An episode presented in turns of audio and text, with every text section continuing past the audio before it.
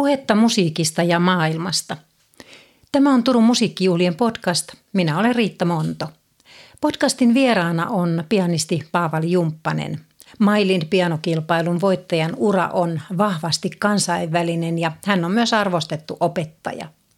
Solistiuran ohella Jumppanen on toiminut myös kansainvälisen Piano-Espoo-festivaalin taiteellisena johtajana ja saanut Vihurin tunnustuspalkinnon suomalaisen kulttuurielämän hyväksi tekemästään työstä.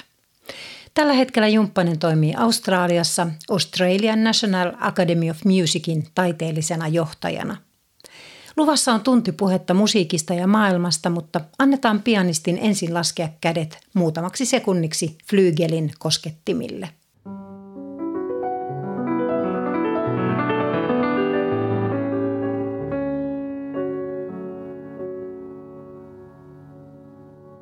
Paavali Jumppanen saapui konsertoimaan Turun musiikkijuhlille Paimion parantolaan. Mäntymetsien keskellä sijaitseva parantola on Alvar ja Aino Aallon kokonaistaideteos, kansainvälisesti tunnettu ja tunnustettu funktionaalinen helmi. Millainen tunnelma sinulle tulee tästä tilasta, Paavali Jumppanen?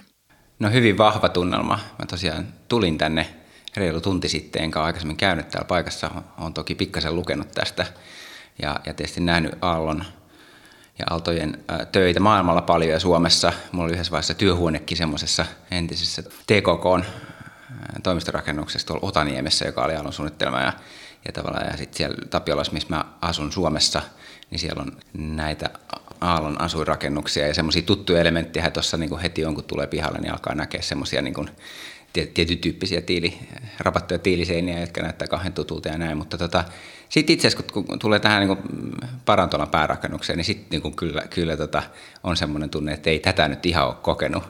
Et ehkä nyt Finlandia-talon yleisen lämpiön portaikossa on semmoinen kohottava tunnelma, jonka muistaa pienestä asti, kun kävi siellä konserteissa, mutta tässä on jotain samaa, mutta vielä niin kuin isommin. Se semmoinen niin kuin eetos, joka tässä paikassa on, niin se on hirveän vahvasti tässä niin kuin läpi. Tosi niin kuin isot ja hyvät energiat, että hyvä aura tässä rakennuksessa. Ja tuli mieleen, että ihan niin kuin musiikinkin voi kokea paperilta ja voi kokea moni eri tavalla, siitä voi kirjoittaa, siitä voi puhua, mutta kyllä sitten kun se musiikki niin kuin elää läpi, niin se kokemus on eri tavalla vahva ja arkkitehtuuri on sama asia, että sitten kun sä oot siinä rakennuksessa ja niissä tiloissa sisällä, niin sitten ne energiat, mitkä siellä virtaan, niin sitten ne vasta niin kuin todella kokee. Tosi vaikuttava paikka kerta kaikkiaan. Jos ajattelee sitä, että tämä on todella tehty parantolaksi, niin ja kaikessa on ajateltu ihmisten hyvinvointia. Jollain tavalla tuntuu, että se koko eetos, mikä tässä rakennuksessa on ehkä juuri sellaista, mitä tässä ajassa erityisesti kaipaa. Me emmekä välttämättä arkkitehtuurissa sitä aina näe. Se on tosi koskettavaa suorastaan. Se on riipivän kaunista ja koskettavaa, miten ihmisille, jotka on sairaita ja on kuolevia, on luotu tämmöinen ympäristö parantua ja elää osa heistä elämiä sen viimeiset hetket täällä, mutta sitten myöskin tässä tämä paikka on tavallaan silleen, että myöskin täynnä toivoa, mutta sitten semmoisen valtavaa arvokkuutta.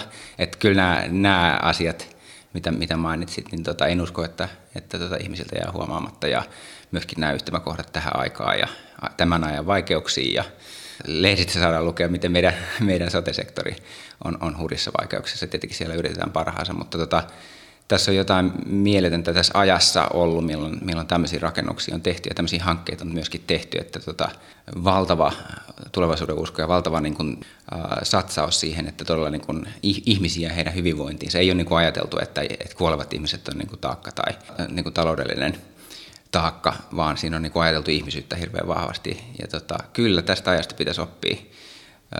Varmaan monessa muussakin asiassa, myös taiteessa. Tietysti sitten kun me hyvättäisiin sinne 30-luvulle, niin senkin ajan vaikeudet sitten näyttäytyy, että ei sitäkään ei sovi niin kuin liian niin kuin naivistikaan siihen aikaan suhtautua. Mutta nyt sitten kun nähdään metsää puilta siitä ajasta, niin on siinä paljon opittavaakin. Niin tämä parantolarakennus on valmistunut 1933 ja jos tästä arkkitehtoonisesta helmestä tosiaankin voi sanoa, niin nyt nautimme siitä, miten valo tulvii meidänkin ympärillemme joka puolelta. Niin tämän sinun Turun musiikkijuhlien konserttisi otsikko tai kattoteema on arkkitehtuuri. Miten se on vaikuttanut kenties siihen ohjelmistoon, minkä tänne valmistit soolokonserttiin? No aika suoraan se on siihen vaikuttanut. Nyt täytyy ehkä avata ja mielelläänkin avaan tavallaan sitten yleisölle tämmöisiä, että miten ne ohjelmat siis muodostuu. Usein kun tulee esitymiskutsu, niin usein sitten alkaa semmoinen niin kuin mittelö esityjä ja konsertinjärjestäjän välillä siitä, että mitä saa soittaa ja mitä halutaan soittaa ja näin, mutta tällä kertaa se meni aika yksiviivaisesti, että Turun musiikkijuhlat otettiin yhteyttä, että halusinko mä soittaa konsertin Paimion Parantolassa, sopisiko se, että sen konsertin nimi olisi arkkitehtuuri ja sopisiko se, että siinä olisi näitä ja näitä teoksia. Ja tavallaan se sapluna oli niin valmis ja se oli niin ilmiselvästi semmoinen kiehtova, että mä sanoin, että kyllä tämä sopii ja nämä kappaleet sopii. Musiikkijuhlien puolesta tosiaan pyydettiin nimenomaan Pierre Boulezin Notation teosta, joka on sävelletty vuonna 1945. Itse olen soittanut paljon Boulezia ja tehnyt työskennellytkin Boulezin kanssa. Mä voin kertoa sitä Notationista vähän enemmän sitten mun suhteesta siihen kappaleeseen. Se on nyt tämän mulle aivan tuore, se oli ainut Boulezin teos, mitä mä en ole soittanut ennen tätä, mä mielellään sitten opettelin. Ja sitten toisaalta toiseksi vastapuoliksi tälle Boulezille pyydettiin nimenomaan Beethovenin Hammerklavier-sonaattia, josta mä oon jo aikanaan jutellut Klaus Mäkelän kanssa silloin, kun hän oli vielä nuorempi opiskelijapoika ja oli kovasti innostunut siitä teoksesta. Mä olin juuri sen levyttänyt silloin ja siinä on tämmöinen yhteinen fanitus tavallaan sitä teosta kohtaan. Se koetaan tämmöiseksi musiikin niin kuin arkkitehtoniseksi monumentiksi jollakin tavalla. Hyvin yleisesti se on monimutkainen teos ja semmoinen varsinainen niin rakennelma. No mielellään sitten vastautin nämä toiveet soittaa Boulezin Notation ja Beethovenin Hammerklavier-sonaatin, mutta sitten oli vielä yksi toive musiikkijuhlilta, joka oli se, että voisiko siinä ohjelmassa olla jotain Joonas Kokkoselta. Ihan siitä yksinkertaisesta syystä, että Kokkonen oli Aallon hyvä ystävä, myöskin tunnetusti Kokkosen kotitalo Villa Kokkonen on siis Aallon suunnittelema tuolla Tuusulassa. Ja no se oli miellyttävä pyyntö myöskin ja mä valitsin sitten sen Kokkosen teoksen 5 bagatellia tähän, jota mä olen aina halunnut soittaa ja nyt tuli sitten tavallaan tilaisuus se opetella, että harvoin suostuu niin kuin näin yksikantaan soittamaan juuri ne kappaleet, joita pyydetään ja sitten vielä opettelemaan 2 uutta kappaletta siihen ohjelmaan, mutta se konsepti oli sillä tavalla vahvaa.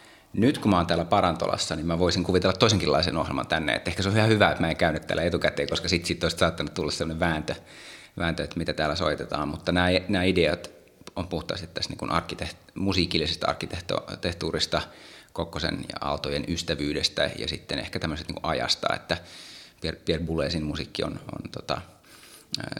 syntynyt ja sitä on soitettu erityisen paljon siinä aikana, kun tämä Parantalo on ollut tuore ja siinä on ehkä semmoisia samanlaisia vähän semmoisia niin kuin futuristisia niin kuin ihanteita ja uuden etsimistä uudella tavalla. Boulezin sävelkielessä, että se sillä tavalla niin kuin on varmaan myöskin semmoinen hyvä linkki tavallaan tähän näin. Mutta mä en voi olla mainitsematta sitä, että oikeastaan pari asiaa tästä ohjelmasta ja tästä arkkitehtuurilinkistä, että myöskin opiskeluaikoina joskus keskusteltiin säveltäjä Lauri Kilpion kanssa Beethovenin sonaateista ja sitten ruvettiin keskustelemaan tästä Waldstein-sonaatista, joka on tämmöinen keskikauden virtuoosinen, hyvin valoisa teos, jossa on paljon semmoisia suuria pintoja. Ja mä muistan, että mä yritin kuvailla juuri näitä suuria pintoja ja semmoista tietynlaista yksinkertaisuutta. Ja sitten Lauri vaan niin kun napatti yksikantaa. No se sonaattihan on aivan kuin Finlandia-talo. Mm. Ja se jotenkin kiteytti hirveän hyvin sen, mitä mä yritin siitä sanoa. Ja sitten taas toisaalta tästä Kokkosesta. Mä olin tuossa viime viikolla pitämässä mestarikurssia Savonlinnassa ja siellä oli sitten ystäväni Kristian Attila, erilainen pianisti, ja kerroin hänelle sitten, että kun hän kysyi, mitä sulla on tulossa, mä sanoin, että mulla on tämmöinen mielenkiintoinen konsertti Turun musiikkijuhlilla, joka on Paimion Parantolassa, ja sen konsertin nimi on arkkitehtuuri, ja sitten hän kysyi, mitä siinä on, ja Hammerklavier ja Boulez, ja sitten mä sanoin, että ja sitten Kokkosta, ja Kristian napautti taas siihen, että no Kokkonenhan on hyvin arkkitehtonista, mitä se sitten ikinä tarkoittikaan, mutta tämmöisiä mielikuvia. Tämmöisiä mielikuvia siihen ohjelmaan sitten liittyy. Sitten musiikin ja arkkitehtuurin yhtäläisyyksiä ja eroavuuksia, niin niitä voi sitten pohtia pikkutunneille asti.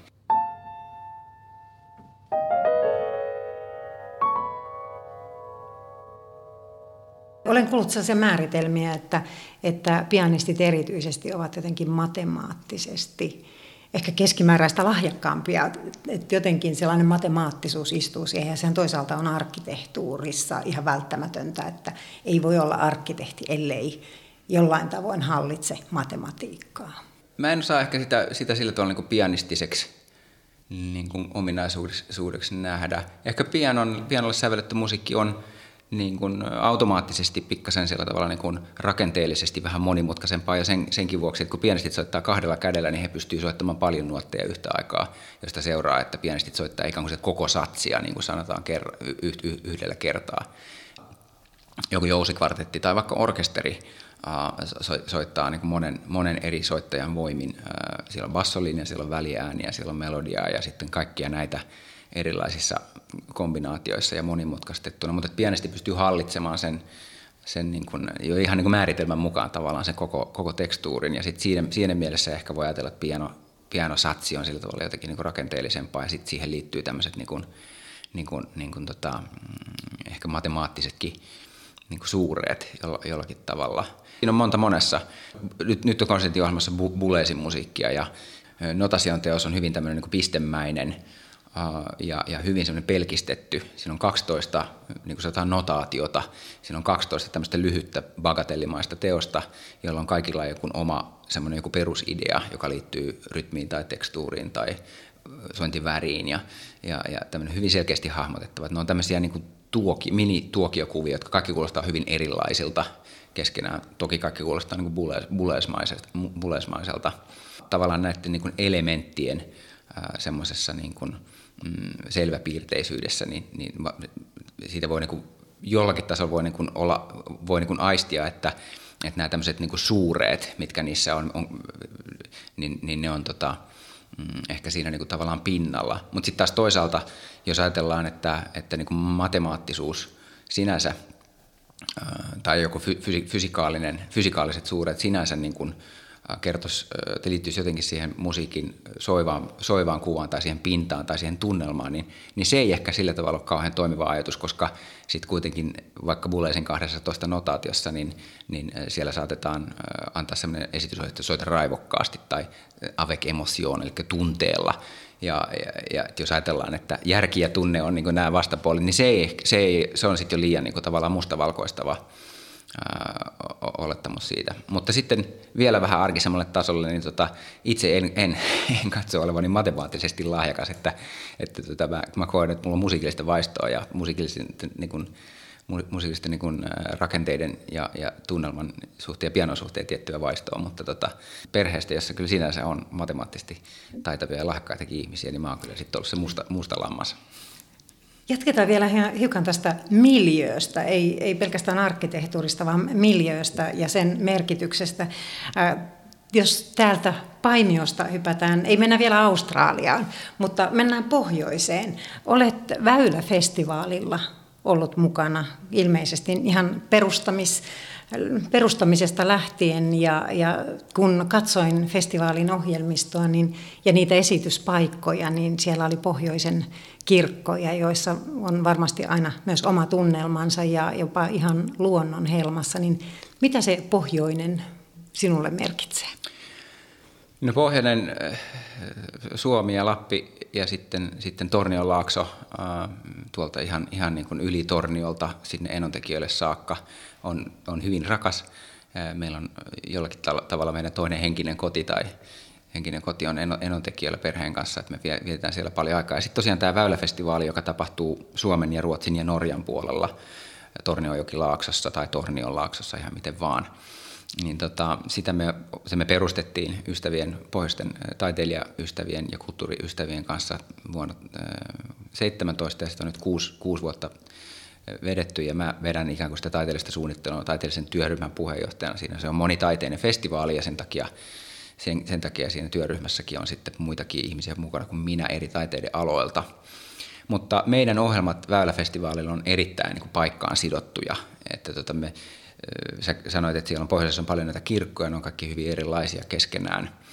Suomen puolella ne on nuorempia kuin Ruotsin puolella, mutta esimerkiksi Ruotsin puolella löytyy, Övertornion kirkosta löytyy Ruotsin vanhimmat urut, 1600-luvulla rakennettu ja 1700-luvulla sinne sijoitettu, Tukholmasta siirretty. Ja sitten taas toisaalta meillä on näitä luonnon helmassa esitettäviä taideesityksiä mukana festivaaliohjelmassa ja myöskin muissa kulttuuritiloissa toimitaan. Sitten meillä on myös pohjoinen taiteilijakunta siellä hyvin vahvasti, että iso osa taiteilijoista tulee sitten niin Pohjois-Kalotti-alueelta, kaikkien näiden kolmen maan alueelta. Ja jotenkin se, että mihin tilaan aina se esitys niin kuin suunnitellaan, se tila on hyvin kiinteästi mukana siinä suunnittelussa. Et me ei voi kuvitellakaan, että ohjelma oltaisiin konsertti käymättä siellä tai ohjelma oltaisiin joku esitys. Meillä on tänäkin vuonna oli luontoon sijoitettu valokuvanäyttely ja viime vuonna meillä oli sellainen runokätköjen sarja, joka levittäytyi niin kuin jokivarren luontokohteessa Torniosta Kilpisjärvelle, ja me käytiin katsomassa paikkoja, että mihin sopii Lassi Nummen runoja, mihin sopii Katri Valan runoja ja mihin mikäkin, ja sitten vietiin niihin paikkoihin niin kuin jokivarren rantaan. Ja nyt sitten kun soittaa tätä konserttia täällä Paimion Parantolassa ja ohjelmistossa on niin kuin arkkitehtuurin inspiroimaa musiikkia tai jollakin tavalla siihen liittämään musiikkia, niin tämä on semmoinen hyvä esimerkki siitä, miten niin kun suunnitellaan ohjelma niin kun sillä tavalla, että se sijoittuu ja toimii niin kun siinä miljöissä. Ja edelleenkin konserttiohjelman idea tuli Turun musiikkijuhlilta, että mä en ota siitä kunniaa, mutta mielellään ottaisin. Mutta se ajattelu on tavallaan niin kun sitten samanlaista. Ja siinä on tietysti sinänsä tämmöisiä niin kun, aspekteja, niin kun, että se on hyvä, että paikka inspiroi esiintyjiä ja kuulijoita myöskin, ja se kokemus on sillä tavalla niin kuin sitten rikkaampi, kun sä kuulet musiikkia, josta saattaa syntyä niin kuin yhtymäkohtia kuulijan mielessä sitten siihen paikkaan. Mutta siinä on myöskin tämmöinen niin kuin tietynlainen niin kuin hienotunteisuus astuu välittömästi kuvaan siihen, että kun suunnitellaan tilaan sopivaa taidetta, niin silloin se tila ikään kuin silloin se taide ei ikään kuin loukkaa ketään myöskään. Enkä nyt välttämättä tarkoita sellaista niin kuin pahastuvaa loukkausta, josta seuraisi somekohu, vaan semmoista niin kuin jotenkin sen, niin kuin, että se taide saa hengittää siinä tilassa, mihin se on niin kuin kuratoitu ja suunniteltu niin kuin vapaasti. Voi olla niin kuin rohkeastakin taiteesta, mutta silloin tavallaan se semmoinen, niin kuin, mun mielestä se taide voi hyvin silloin, jos ei se astu kenenkään varpaille, ellei se sitten tietoisesti halua astua jotenkin rakenteiden varpaille. Mutta että kun me esimerkiksi, ja tämä vielä liittyy Väylä-festivaaleen, kun me alettiin suunnittelemaan Väylä-festivaalia pohjoisessa, niin meidän pohjoiset lappilaiset ystävät pyysi multa, että järjestä tänne festivaalia, tuokaa tänne kamarimusiikkifestivaali.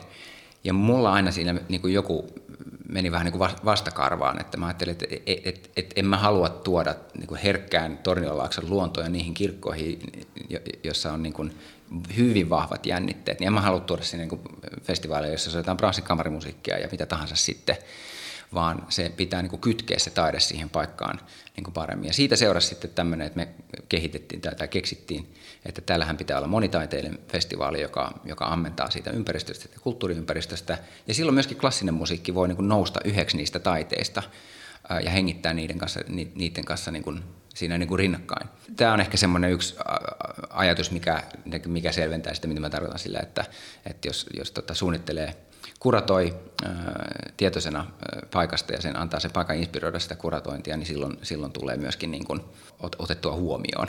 Katsoin sitä ohjelmistoa, niin sieltä löytyy, oliko se vuodelta 2017, tosi mielenkiintoinen konsertti, jossa sinä yhdessä Simon Issat Maraisen kanssa teitte konsertti, jossa oli Beethovenin myöhäissonaatteja ja niiden inspiroimia joikuja.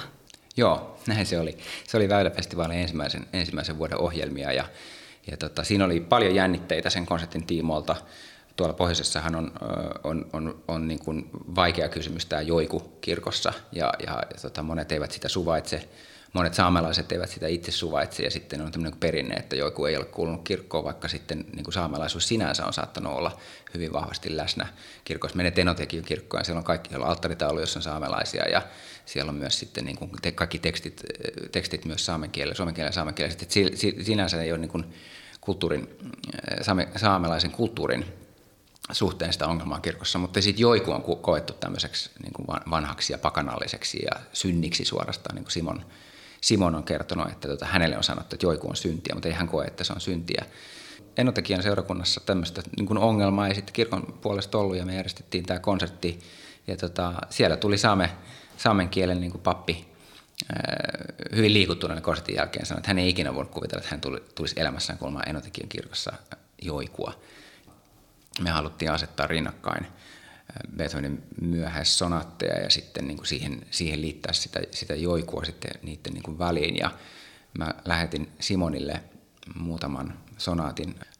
Sanoin, että kuuntelen nämä ja valitsen näistä semmoiset sopivat. Ja sitten hän valitsi kaksi semmoista sopivaa ja niistä sitten teki semmoiset niin kuin joijut, joka ei nyt sitten ollut semmoista, niin kuin, joikuhan ei ole mikään niin kuin improvisaation muoto, vaan se on, joiku aina niin kuin esittää jotakin. Ja se ilmentää jotakin henkilöä tai paikkaa tai asiaa, tuulta tai poroa tai tunturia tai lunta tai sitten hyvin tyypillisesti niin kuin henkilöitä. Et Simon oli sitten niin kuin suunnitellut ne joijut etukäteen, mutta itse asiassa mä en tiedä mitä ne, hän ei tarvinnut edes kertoa, että mitä ne sitten niin kuin esitti, ehkä ne esitti sitten näitä sonaatteja, mutta tämmöinen niin kuin potpurimainen, me kutsuttiin sitä konsertin nimellä möötte, eli tapaaminen tai kohtaaminen tai näin. Ehkä tässä jo hyvin välittyy se, että miten tärkeää on erilaiset kohtaamiset ja miten se vaikuttaa siihen, mitä taiteilija tekee, minkälaisia vaikutteita saa ja miten sitten omassa taiteessaan sitä tulkitsee. Jos lähdetään nyt sitten, Paimiosta mentiin pohjoiseen, jos lähdetäänkin Australiaan ja vähän maailmalle muutenkin, niin olet paljon vuosien mittaan konsertoinut ulkomailla, Yhdysvalloissa ja Australiassakin paljon, mutta nyt Australiassa on sitten toinen koti tällä hetkellä, eikö niin? Kyllä, joo. Mä toimin nyt sitten tämmöisen muutaman vuoden mittaisen pestin Australian National Academy of Musicin taiteellisena johtajana, ja oikeastaan aloitin siinä pestissä vuonna 2021, ja vuosi 2021 oli tämmöinen osa-aikainen. Mä kävin sitten, alun perin piti käydä 4 kertaa, mutta koronan vuoksi kävin vaan sitten 2 kertaa Melbourneissa, mutta sitten me ollaan nyt perheen kanssa tämän vuoden alussa muutettu sitten pariksi vuodeksi asumaan Melbourneen, ja se on tällä hetkellä tämmöinen toinen koti, tai oikeastaan se on pääkoti tällä hetkellä, että nyt käydään Suomessa sitten kesäisiin, ja mä matkustan sitten sieltä jonkun verran esiintymään, mikä tämä aika nyt niin ikään kuin sallii sitten tässä. Tässä on semmoinen tausta, että tosiaan mä oon ollut täällä Anamissa, miksi Anam on sen koulun nimi, eli Australian National Academy of Music. Olen ollut Anamissa monet kerrat aikaisemmin tämmöisenä vierailevana artistina tai kouluttajana, miten sanotaan, ja sitten jossakin vaiheessa oli sitten kiinnostunut rekrytoimaan mua taiteelliseksi johtajaksi, ja siinä meni sitten muutama vuosi, ennen kuin tämä oikeastaan meidän puolesta onnistui, mutta nyt me sitten perheen kanssa katsottiin, että meillä on pienet lapset ja ne ei ole vielä koulussa, että nyt voisi niin kuin mennä tämmöiseen pestiin, ja se sattuu taas olemaan sitten vapaana, ja tähän sitten menin. Anam on semmoinen ainutlaatuinen, ihan maailman mitäs semmoinen ainutlaatuinen musiikkikoulu, eli performance-based training school on, miten me sitä kuvaillaan. Ja meillä opiskelijat ovat opiskelleet opiskelunsa ensin muualla konservatorioissa ja kuka missäkin, ja sitten ennen kuin he lähtevät tähän ammattiin täysin rinnoin, niin sitten he voi tulla Anamiin soittamaan 1-3 vuoteen, ja opiskelu meillä on sitä, että he esiintyy konserteissa, ja me ollaan tavallaan tämmöinen iso konserttituottaja myös, me järjestetään 180 konserttia vuodessa, ja on orkesterikonsertteja, on kamarimusiikkia. Me tehdään paljon yhteistyötä australaisten orkestereiden kanssa ja festivaalien kanssa. Meidän muusikot käy siellä esiintymässä omin yhtyeen ja sitten soittaa orkestereiden rinnalla. Ja sitten meillä on myös paljon vierailevia artisteja. Ja mun tehtävä taiteellisen johtajana on niin kuin johtaa tätä ohjelmasuunnittelutyötä. Meidän opiskelijoilla on myös kaikilla omat opettajat, omat instrumenttiopettajat, että he voi tulla tavallaan niin kuin sinne vielä valmentamaan ja valmentautumaan siihen ammattiin. Se on rajapinta koulu jollakin tavalla, että opinnot on takana ja ammattielämä on edessä, mutta siinä välissä voidaan vielä todella niin kuin kokeilla niitä omia siipiä ja hakea semmoisia taitoja, paikata niitä osa-alueita, joissa vielä halutaan paikata osaamista ja sitten taas vahvistaa niitä semmoisia vahvoja piirteitä. Koulun visio on kouluttaa, niin kuin sanotaan, että future leaders in classical music.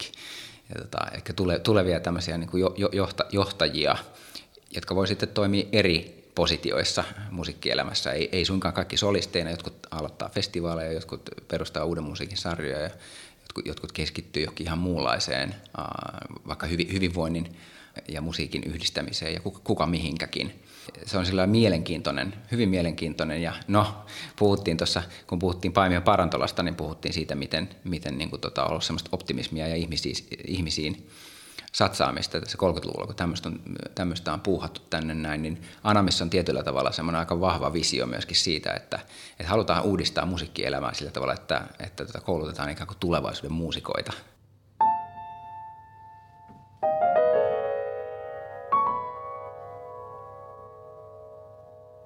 Kun luin siitä, niin jollain tavalla ajattelin, että siinä ainakin näin ulospäin vaikutti, että on paljon sellaisia elementtejä, joista varmaan aika moni suomalainen musiikin opiskelija, musiikin ammattiin valmistunut voisi hyvinkin nauttia ja saada sitä monenlaista tukea, mitä tarvitsee. Ei pelkästään se ikään kuin soittimen ammattiopetus, vaan tuntui, että siellä opetusohjelmassa on paljon muutakin. Ja jos sinulla on ollut tärkeä mentori, niin ehkä tuollakin oppilaitoksessa, akatemiassa yritetään löytää opiskelijoille omia mentoreita, jotka sitten tukevat siinä ammatissa, joka on todella haastava ja kova.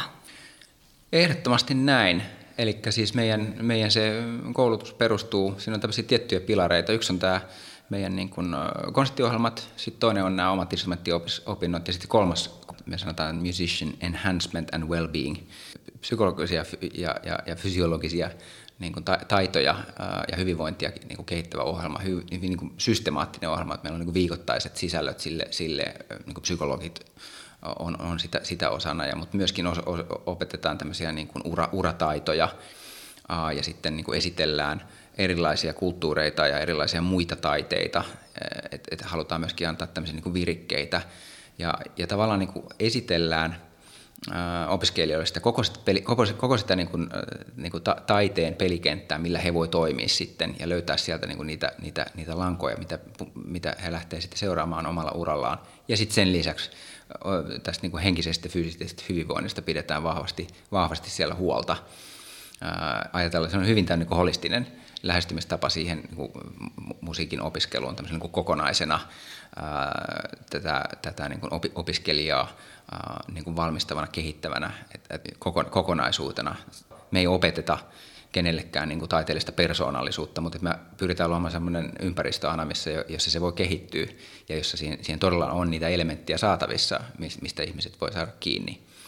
Ja sepä olisikin hienoa, jos me saataisiin suomalaisia opiskelijoita sinne myös. Tällä hetkellä Anam kuitenkin kouluttaa ainoastaan australaisia ja uusseelantilaisia muusikoita, mutta että tämä opiskelijavaihto on ollut pitkään semmoinen niin kuin puheenaihe ikään kuin, että pyritään siihen jollakin tavalla menemään. Ja meillä on sitten yhteistyöprojekteja sinänsä niin kuin Karajan Akatemian kanssa, jota pitää Berliinin filharmonikot ja Bayerin valtio-oopperan kanssa meillä on niin kuin semmoinen koulutusohjelmayhteistyö. Ja sitten ennen koronaa oltiin itse asiassa Sibelius Akatemian kanssa, tämä oli myös ennen mun aikaa, Sibelius Akatemian ja sitten Los Angelesilaisen Colburn Universityn kanssa oli tämmöinen niin kuin yhteishanke, joka sitten ikään kuin jäi vähän niin kuin koronan alle, että saataisiin opiskelijoita yhteen ja toteuttamaan yhteisiä projekteja. Mutta että Anamilla olisi kyllä paljon annettavaa. Itse asiassa silloin, kun mä kävin ensimmäisen kerran itse Anamissa vuonna 2010, ja ennen kuin mä menin sinne, niin mä juttelin, Kuusiston Pekka oli käynyt siellä jo aikaisemmin, ja se sanoi, että ei semmoista musiikkikoulua missään, että se sanoi, että ei siellä, jos sanotaan, että pitää ajatella laatikon ulkopuolella, niin niillä ei ole edes sitä laatikkoa. Että se on hyvin semmoinen kuin ennakkoluuloton tavallaan paikka ja näin, mutta tosiaan sitten kun mä menin sinne 2010, mä tein semmoisen Mozart-Beethoven periodin, jossa mä valmensin kamarimusiikkia ja soitin sitä heidän kanssaan ja soitin johdin heidän orkesteriin ja tämmöisiä tein. Ja siellä oli sitten keskustelutilaisuudet ja muut järjestetty ja siihen asti, kun aina kun oli niin kuin maailmalla kulkenut, niin aina kysyttiin ja kysytään vieläkin tästä suomalaisen koulutusjärjestelmän ja suomalaisen musiikkikoulutusjärjestelmän erinomaisuudesta ja mielellään sitä aina kertoa, mutta silloin tuli semmoinen tunne, että kyllä sitä muuallakin on niin kuin keksitty jotain omaa, mitä voisi sitten, mistä voisi mekin ottaa oppia. Niin ajattelin juuri tässä, että kun sinun kautesi on siellä kokonaisuutena 3 vuotta, että tämä ja ensi vuosi siellä on tarkoitus sinun olla taiteellisena johtajana, niin voisi olettaa, että joka tapauksessa sieltä kontaktien kautta siirtyy jotakin niistä ajatuksista ja mahdollisesti käyttökelpoisista toteutustavoista, niin myös vaikkapa Suomeen. Ihan ilman muuta, kyllä, kyllä. Joo, eikö siis Suomessa on erinomainen koulutusjärjestelmä, on ollut ja Suomessa on niin kuin, tavallaan niin kuin joka paikassa on jotakin vahvuuksia ja Suomessa, mä usein tätä kyllä sanon ja vieläkin sanon mielellä, että musta tuntuu, että meidän vahvuus on, tai yksi meidän vahvuuksista on meidän hyvä musiikkiopistojärjestelmä, jossa musiikkiopistoilla on hyvin selkeä ja suora visio ja se on niin kuin musiikkisuhteen niin kuin kasvattaminen ja se on hyvä kokonaisvaltainen visio. Tavallaan kun meni Anamiin, niin huomasin, että heilläkin on selkeä visio. Ja tietysti sillä koululla on tiettyjä etuja, kun se ei ole niin iso eikä niin, voi sanoa byrokraattinen myöskin, koska meillä ei tehdä mitään tutkintoa, niin sit se jo niin kuin vapauttaa, et kun ei tarvitse olla tutkintokriteereitä ja suoritusmerkintöjä ja tämmöistä, niin me voidaan ikään kuin joka vuosi luoda se koulutusohjelma uudelleen, kun se ainut tavoite on kouluttaa juuri sen hetken muusikkoja siihen ammattiin sen koulun ulkopuolella, niin se yksinkertaistaa tietysti tiettyjä asioita, että konservatorioilla ja yliopistoilla ei ole ehkä ihan niin helppoa, koska sitä joustoa ei niin kuin ihan niin paljon ole. Mutta siitäkin huolimatta, niin vision pitäisi olla mahdollisimman kirkas kaikissa koulutuspaikoissa ja suomalaisessa musiikkiopistossa se on mielestäni erittäin kirkas ja niin myös meillä Anamissa. Ja se, mihin kiinnitti huomiota tuossa kuvauksessa, se oli myös se, että katsotaan hyvin vahvasti tulevaisuuteen ja sillä tavoin, miten klassisen musiikin kenttää kaikkineen uudistetaan.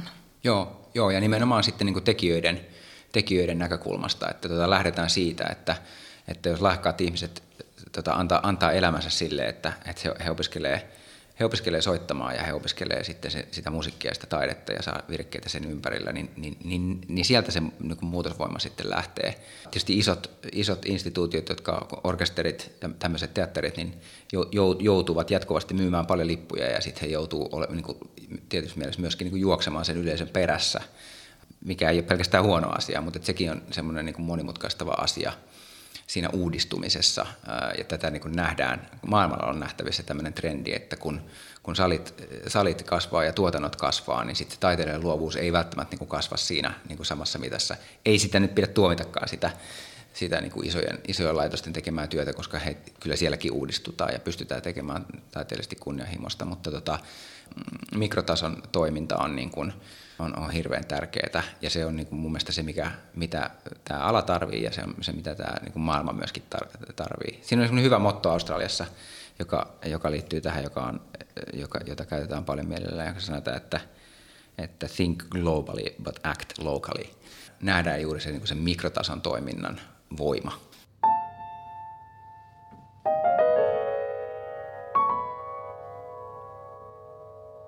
Jos sitten puhutaan vähän siitä pianistin työstä, ei niinkään taiteellisen johtajan tehtävistä, joihin liittyy paljon kaikenlaista vastuuta, vaan siitä nimenomaan työstä, mitä teet pianon ääressä ja siitä taustatyöstä, mitä olet tehnyt ennen kuin ryhdyt soittamaan, niin kaikki tietävät, jotka ovat seuranneet uraasi, että miten valtavan työn olet tehnyt Beethoven ja Mozartin parissa, niin minkälainen maailma se on ollut kaikkien niiden vuosien aikana musiikillisesti, että olet elänyt sitä Beethovenin ja Mozartin valtavaa tuotantoa?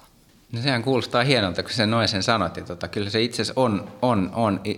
Sitä välillä unohtaakin, miten palkitsevaa se on, että voi niinku kokea niinku Beethovenin monet teokset ja monet teoskokonaisuudet niinku sellaiseksi tietynlaiseksi kodiksi, johon voi mennä ja niin kuin omankin kotiinsa voi palata reissussa rähjääntyneenä ja silloin kun on vaikeaa tai silloin kun ei ole vaikeaa, niin samalla tavalla niin Beethovenista on kyllä mulle tullut semmoinen, erityisesti Beethovenista, jossain määrin Mozartista myös, mutta Beethovenista vielä enemmän semmoinen säveltäjä, jonka pari niin kuin mä aina menen niin kuin hyvin mielelläni. En katso olevani ekspertti, koska teokset ne muuttuu ja on hyvin vähän, loppujen lopuksi hyvin vähän semmoisia niin kuin totuuksia tai fiksaantuneita soittotapoja, että tämä pitää soittaa näin tai tämä pitää soittaa näin siinä musiikissa, mutta siinä on se semmoinen niin kuin emotionaalinen moottori on semmoinen niin kuin ikiliikkuja mulle ja sen takia mä mielellään palaan sitten Beethovenin Beethovenin niin kuin pariin. Mä muistan silloin, kun mä tein ensimmäisen Beethovenin sonaattien kokonaissarjan. Se oli vuonna 2007-2008 Bostonissa. Ja mä olin ajatellut, että sit sen ennen sitä viimeistä konserttia mä olin ajatellut, että sitten mä en muutaman vuoteen koskekaan Beethovenia, mutta se oli ihan semmoinen, että kun se konsertti oli ohi, niin mä olin seuraavalla viikolla sitten jo yritin järjestää uutta sarjaa ja sitten mä sain soittaa ne Turussa itse asiassa ja Porissa muistaakseni soitin silloin tavallaan kuin sillä toisella kierroksella sitten kaikki sonaatit ja sen jälkeen mä oon tehnyt ne useamman kerran muuallakin ja sitten myöskin niin kuin kamarimusiikin. Ja joku siinä musiikissa vetoaa niin kuin hirveän vahvasti muuhun. On lapsesta asti vedonnut, mutta sitten myöskin kun sitä on heittäytynyt paljon soittamaan, niin sitten on niin kuin vieläkin tavallaan tullut enemmän vedetyksi mukaan siihen maailmaan. Se on joku semmoinen niin vahva ajankuva. Siinä haluaa ikään kuin olla mukana. Se on jännä, koska mä en Beethovenin henkilönä varsinaisesti kyllä palvo yhtään. Eikä se on ihan niin kuin tavallaan epärelevantti asia, Beethovenin persoona. Tietysti sitä voi kunnioittaa ja ihailla ja näin, mutta tavallaan se Beethovenin nerous ei ole semmoinen ollenkaan niin kuin se mulla mikään semmoinen tärkeä asia, vaan pikemminkin se semmoinen herkkyys, mikä hänellä on ollut, musta tuntuu, niin tallentaa semmoinen niin kuin aikakauden sointi. Ja ehkä se on sitten, että se tavallaan se 1800-luvun Ranskan vallankumouksen jälkeinen aika, niin siinä on ehkä niin kuin pinnalla semmoiset vahvat negatiiviset, vahvat positiiviset, niin kuin toivo, innostus, mutta myöskin semmoinen karu, siinä on niitä surumarsseja paljon, mutta myöskin tavallaan sitten semmoista niin kuin negatiivistakin hurmosta, että me ei ehkä ajatella tänä päivänä, että 5. sinfonia, miten militaristinen kappale se on, mutta sitten hän sävelsi samaan aikaan 6. sinfonia, joka on taas tämmöinen kuin pasifistinen, suorastaan niin kuin pamfletti, ikään kuin, tehden niin kuin musiikiksi sen ristiriidan, mikä meissä on ihmisinä myöskin. Ja se on ehkä semmoinen emotionaalinen uskottavuus, joka siinä sitten vetää niin kuin puoleensa siinä musiikissa, ja sitä mielellään niin kuin elää aina uudestaan. Ja sen takia mä palaan aina kun mahdollista niin Beethovenin pariin, ja sitä on kiva ohjelmoida myös konsertteihin, koska ihmiset kokee sen hyvin vahvasti myöskin. Niin, ajattelin juuri yleisön edustajana sanoa, että onhan siinä juuri se, että konserttiohjelmistossahan niitä teoksia on, ja aina niitä vaan yleisö mielellään kuuntelee.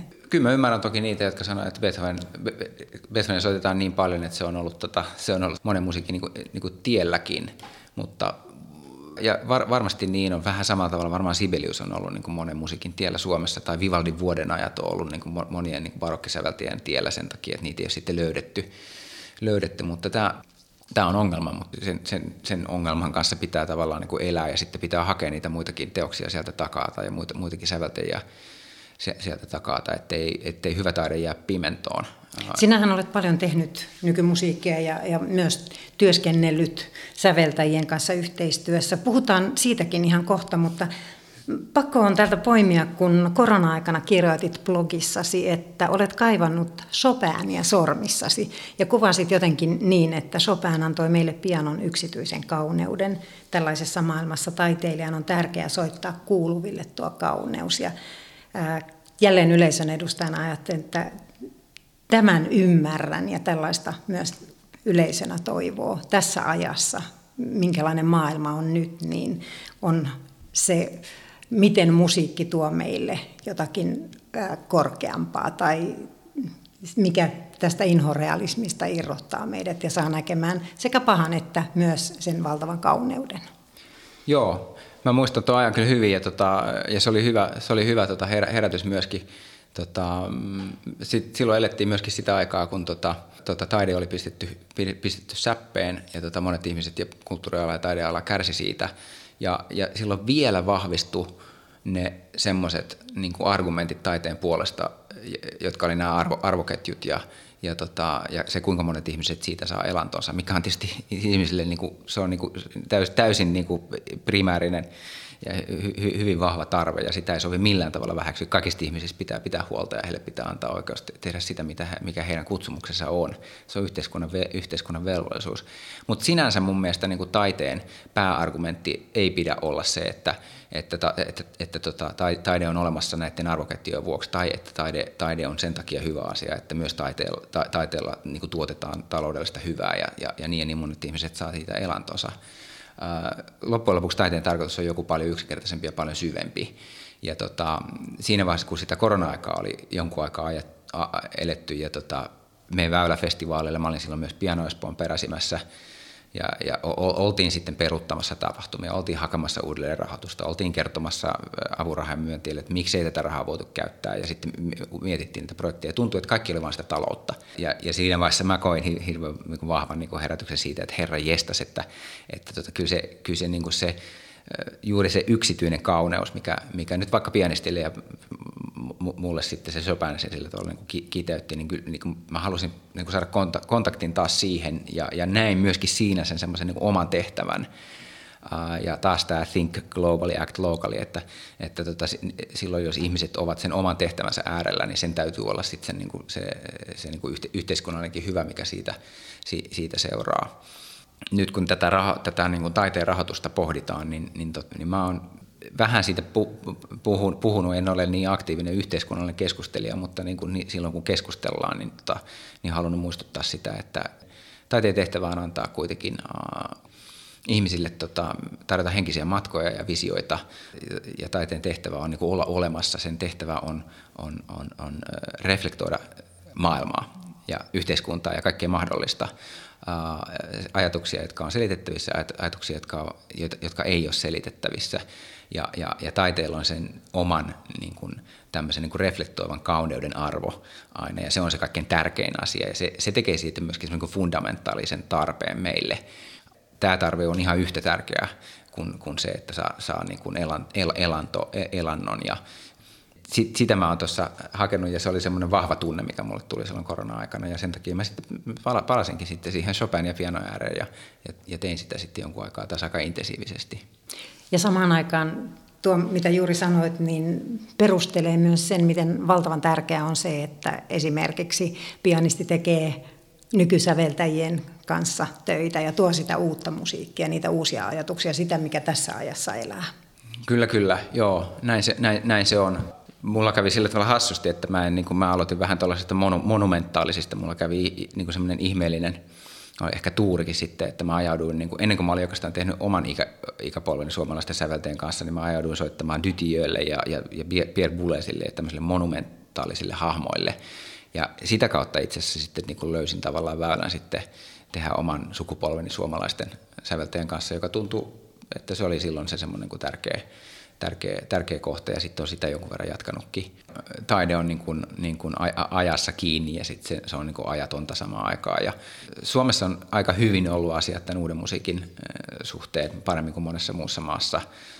Siitä me voidaan kyllä olla ylpeitä, että meillä on niin kuin tuettu sitten tämmöistä niin kuin luovaa uutta ja vanhaa särkevääkin ajattelua, ja meillä on hyvä ja hyvin elinvoimainen taidemusiikin kenttä, ja sen kanssa on kiva tehdä töitä. Voisin tehdä vähän enemmänkin kuin mitä on nyt viime vuosina taas sitten pystynyt, mutta kyllä niitä projekteja on siellä ja hankkeita on. Ja yleisössä on monenlaisia ajatuksia, ja vaikka tosiaan Beethoven edelleen vetää, niin kaivataan myös muuta. Ja itse muistan vaan, kun olisiko se ollut Naantalin musiikkijuhlien jostakin jonkun kesän ohjelmistosta tein juttua silloin televisiolle, niin editoija sanoi, että sitä tullaan taas jonkun Penderetskin kanssa sieltä, ja ymmärsin heti hyvin, mitä hän tarkoitti. Joo, mä muistan kyllä kanssa Kuhmo-kamaramusiikin. Kuhmo on mulle ollut semmoinen yksi ehkä ihan kaikkein tärkeä musiikillinen koti sitten sen musiikkiopiston lisäksi, mutta siellä jonnekin vuoden ovimies totesi, että silloin kun konsertissa lukee Ligeti, niin täällä on tilaa. Että se on niinku semmoinen tavallaan, niinku taloudessa puhutaan tämmöisestä niinku taksimiesten indeksistä, niin nämä ovimiehet on kanssa semmoinen, että ne tietää paljon. Kritiikeistä hiukan muutama sana. Luin jostain, että sanoit tai sanoitko jossain haastattelussa, että esimerkiksi Yhdysvalloissa voi saada hyviä analyyttisiä ja mielenkiintoisia kritiikkejä luettavakseen. Ja itse olen sitä mieltä konsertissa kävijänä, että on valtavan mielenkiintoista lukea kritiikki konsertin jälkeen ja katsoa, että mitä kriitikko on siitä tuumannut. Tai jos ei ole päässyt konserttiin, niin seurata, että ehkä se on tietyllä tavalla ollut vähän sellaista niin kuin taiteen laadunvalvontaakin, ettei ole pelkästään sitä, että taiteilijat kertoo, mitä ajattelevat ja aikovat tehdä, vaan on myös sitten se toinen näkemys. Mutta minkälainen merkitys kritiikillä on, sitähän ei kirjoiteta taiteilijalle. Kritiikillä on hirveän tärkeä merkitys. Ensisijaisesti sillä on hirveän tärkeä merkitys konsertin järjestäjälle ja sen tiedän hyvin, koska olen ollut konsertteja niin paljon järjestämässä ja festivaaleja niin paljon järjestämässä. Että se on myös semmoinen niin kuin tunnustus sille tapahtumalle, että halutaan tulla arvioimaan sitä tilaisuutta. Että se on sinänsä tärkeää, että näin tehdään, ja se on myös semmoista niin kuin lisäarvoa, mikä sitten niin kuin syntyy siihen koko yhteisöön, se keskustelu ja ne näkemykset, ne yksityisten ihmisten näkemykset, sitten kriitikoiden näkemykset sitten siitä taiteesta. Omat konserttikritiikit, se on tietysti semmoinen niin kuin vähän semmoinen vaikea asia, mutta jos ei niistä niin puhuta, niin silloin kun lukee semmoista kritiikkiä, jossa syntyy niin kuin mielikuvia ja syntyy semmoinen tunnelma tai jonkunnäköinen niin kuin reflektio siitä tilaisuuden tunnelmasta, niin silloin se on jo onnistunut. Mutta sitten jos vielä siitä tulee tämmöinen niin kuin avartava, sitä taidetta käsittelevä, sitä taidetta ja niitä tulkintoja käsittelevä semmoinen kontekstualisoiva niin kuin kokonaisuus, niin silloin se on hienoa. Mä muistan, mä kävin katsomassa, silloin kun mä asuin Bostonissa, niin mä tein operareissun New Yorkia, ja siellä pyöritään Wagnerin Ring silloin, jossa semmoinen valtava härveli, siellä oli live-videota, mutta sitten siellä oli se semmoinen niin kuin, vähän semmoinen helvetin kone, joka pyöri siellä lavalla koko sen tuotannon ajan se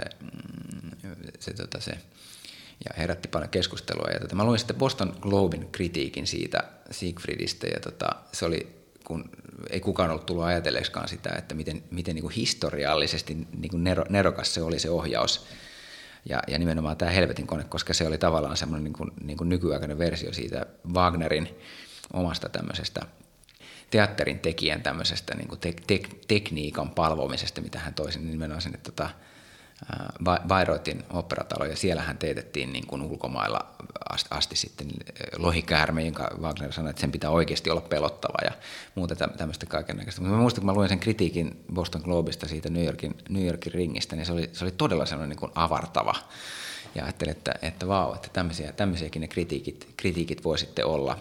Se on hyvä niin kuin kulttuurin ilmenemismuoto lehdessä, että aina kun niitä tulee, me ollaan Lapissakin jonkun verran Väylä-festivaalilla saatu kritiikkiä, Lapin kansa usein tekee kritiikkiä siellä, mutta sitten myöskin niin kuin paikalliset kuntien omat lehdet, kun he rohkeasti lähettää jonkun toimittajan, joka ei välttämättä ole ollenkaan niin kuin kulttuuritoimittaja tai edes erityisen vihkiytynyt ylipäätään sitten siihen sisältöön, ja sitten jos he kertoo tämän ja sitten he kertoo sen oman niin kuin lähtökohtansa ja sitten antaa niin kuin palaa, niin se on ihan mainiota.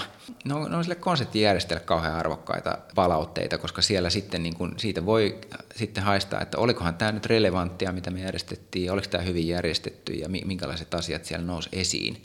Oliko taiteilija kiinnostava ja oliko ohjelma kiinnostava ja miten yleisö otti vastaan ja muuta tavallaan tämmöisiä. Että kyllä mä oon sitä mieltä, että niin konserttikritiikki on erinomainen asia. Sitten kun jos itse saa huonoa palautetta esiintyjänä, niin sehän on tietenkin tosi kurjaa. Ei sille mitään voi. Se on niin kuin oma juttunsa, että usein se on, niin kuin, tai siis se on lähes ainahan se on niin kuin tavallaan tarpeetonta, mutta hienostunutkin kritiikki saattaa sattua, ei sille mitään voi, se on henkilökohtainen. Silloin pistää itsensä likoon, kun menee esiintymään, ja sille ei voi sitten mitään. Kun sanallisesti pitää jotain määritellä, niin tiukka vaatimus yhdellä sanalla, mikä musiikissa on tärkeintä? Emotio. Miksi? No se, että miksi emotio on tärkeä, niin se on varmaan se, kyllä mä niin ajattelen, että se semmoinen niin ihmisen kokemus siitä ihmisenä olemisesta ja se, että ne aistit ja ajatukset jollakin tavalla niin kuin kohtaa ja ovat niin kuin samanaikaisesti niin kuin etsivässä niin kuin asennossa, niin emotio synnyttää semmoisen vireen. Ja sen vuoksi se niin kuin toimii. En halua sille rajata emotiota niin kuin vaan semmoisen sinänsä niin kuin tunteikkaaseen soittoon, vaan mutta siihen, että on joku semmoinen niin kuin sanonnan kantoaalto, joka on enemmän kuin ne detaljit siinä, se tekninen suoritus tai tulkinnalliset tämmöiset niin kuin rationaaliset valinnat siinä, että joku semmoinen niin kuin hetkessä oleva. Ja kyllä minusta se emotio on niin kuin tavallaan se kantoaalto, joka kantaa sitten kaiken näköistä vaikka mitä. Minulle tulee mieleen tässä se hiljattain edesmennyt säveltäjä Paavo Heininen.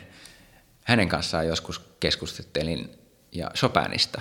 Ja sitten hän puhui siitä, miten tiettyjen Chopin-soittajien niin kun, soitto on erityisen koskettavaa, ja sitten hän tykkäsi, että se ei saa olla sentimentaalista, mutta se pitää silti olla tunteikasta ja semmoista tunneherkkää. Ja silloin Paavo sanoi, että koska mikään hän ei ole niin riipaisevaa kuin järki. Ja se oli musta hyvin sanottu, että sekin tavoitti tavallaan, niin kun sen haki sitä niin kun emotiota, ja sitä riipaisevuutta siinä niin kuin taiteen kanssa. Tosin Mozartin väitetään sanoa, että musiikissa tärkeintä on tempo, mutta se voi olla kanssa tämmöinen niin kuin kontekstista irrotettu, en tiedä, mutta mulla oli Baselissa semmoinen kamarimusiikkiopettaja, semmoinen erinomainen italialainen fagotisti Sergio Azzolini, joka sanoi, että Mozart sanoi, että musiikissa tärkeintä on tempo. Tähän olisi niin herkullista lopettaa, mutta haluan vielä tehdä yhden väittämän. Kulttuurin, taiteen ja elävän musiikin asema on Suomessa sellainen, että sitä pitää vahvistaa. Miten sen tekisit? Mä pitäisin huolta siitä, että taidekoulutus on ajan hermolla, taiteilijoiden koulutus on ajan hermolla. Se on rohkeata, se keskittyy siihen taiteeseen. Ja sitten mä pitäisin huolta siitä, että on mahdollisuuksia järjestää.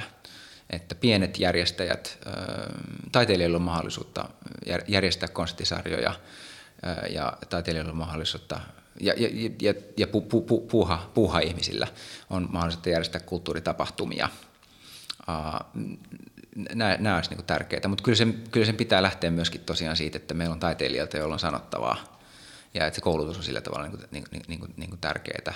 Ja mä ymmärrän sen, että niin kuin muillakin elämäalueilla, niin lähdetään paljon nyt sieltä kysynnän puolelta, että tiedeyliopistoissa halutaan, kytetään rahoitusta ja kytetään innovaatioita ja kytetään tuotteita, mutta sen tarina pitää olla silleen kunnossa, että pitää olla niitä tekijöitä, joilla on luovuutta ja taitoa toteuttaa niitä visioita ja sitä kautta niitä innovaatioitakin sitten varmaan tulee. Ja taiteessa sitten tosiaan se siihen taiteeseen keskittyminen siinä koulutuksessa olisi tärkeää mun mielestä. Mutta mä jaan kyllä ton niin kuin väittämän, että taiteen ja kulttuurin asemaa pitää Suomessa vahvistaa. Se ei suinkaan ole ollenkaan, niin kuin varsinkaan jos maailmanlaajuisesti katsoo, niin se ei ole huonossa jamassa. Ja kyllä taide aina löytää niin kuin väylänsä. Mä uskon vahvasti myöskin siitä, että taide tietyllä tavalla aina niin kuin selviää. Taide on semmoinen, koska sillä on tämmöinen perus, se täyttää jotakin perustarvetta meidän ihmisyydessä, niin se löytää, niin kuin vesi menee rakenteisiin, niin taide menee joka paikkaan. Aina on yhteiskunta, jota taide jollakin tavalla reflektoi, mutta niistä taiteilijoista pitää pitää huolta ja niille pitää antaa onnistumisen edellytykset, että opettaa heille sitä taitoa ja sitten antaa heille niin kuin resursseja toimia siinä. Sinänsä se on ihan hyvä, että niistä resursseista joudutaan kilvoittelemaan, mutta niiden täytyy olla sitten hyvässä suhteessa kuitenkin siihen, mitä halutaan saada aikaan.